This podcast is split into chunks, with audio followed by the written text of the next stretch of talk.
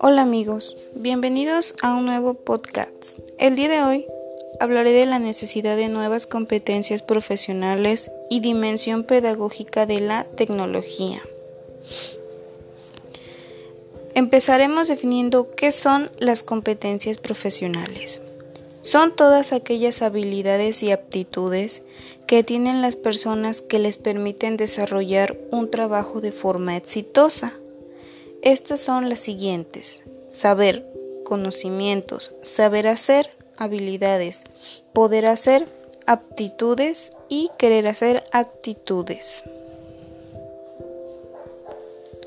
Algunas de las competencias son habilidades tecnológicas, el desarrollo tecnológico está teniendo un gran impacto en la demanda de competencias relacionadas como la utilización de equipos informáticos y conocimientos tecnológicos. 2. Habilidades frente a la automatización. El riesgo de automatización derivado del desarrollo tecnológico resalta también la necesidad de mejorar ciertas habilidades como el razonamiento deductivo, la fluidez en la generación de ideas o la capacidad de trabajar de manera ordenada. 3. Habilidades personales.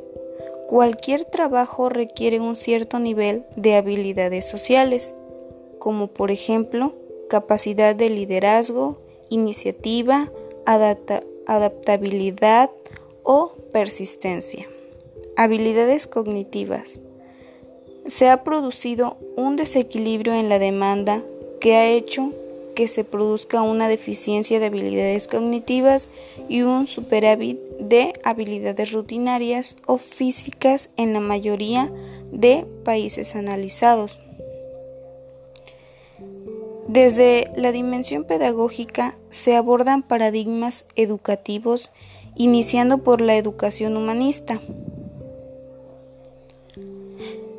La dimensión pedagógica precisa el conocimiento de las características de los destinatarios, análisis de los objetivos y o competencias de la formación virtual, desarrollo e implementación de los contenidos y planificación de las actividades, con orientaciones y sugerencias sobre el uso de las herramientas tecnológicas en el desarrollo de las actividades la preparación de un plan de evaluación de los procesos y por último los resultados.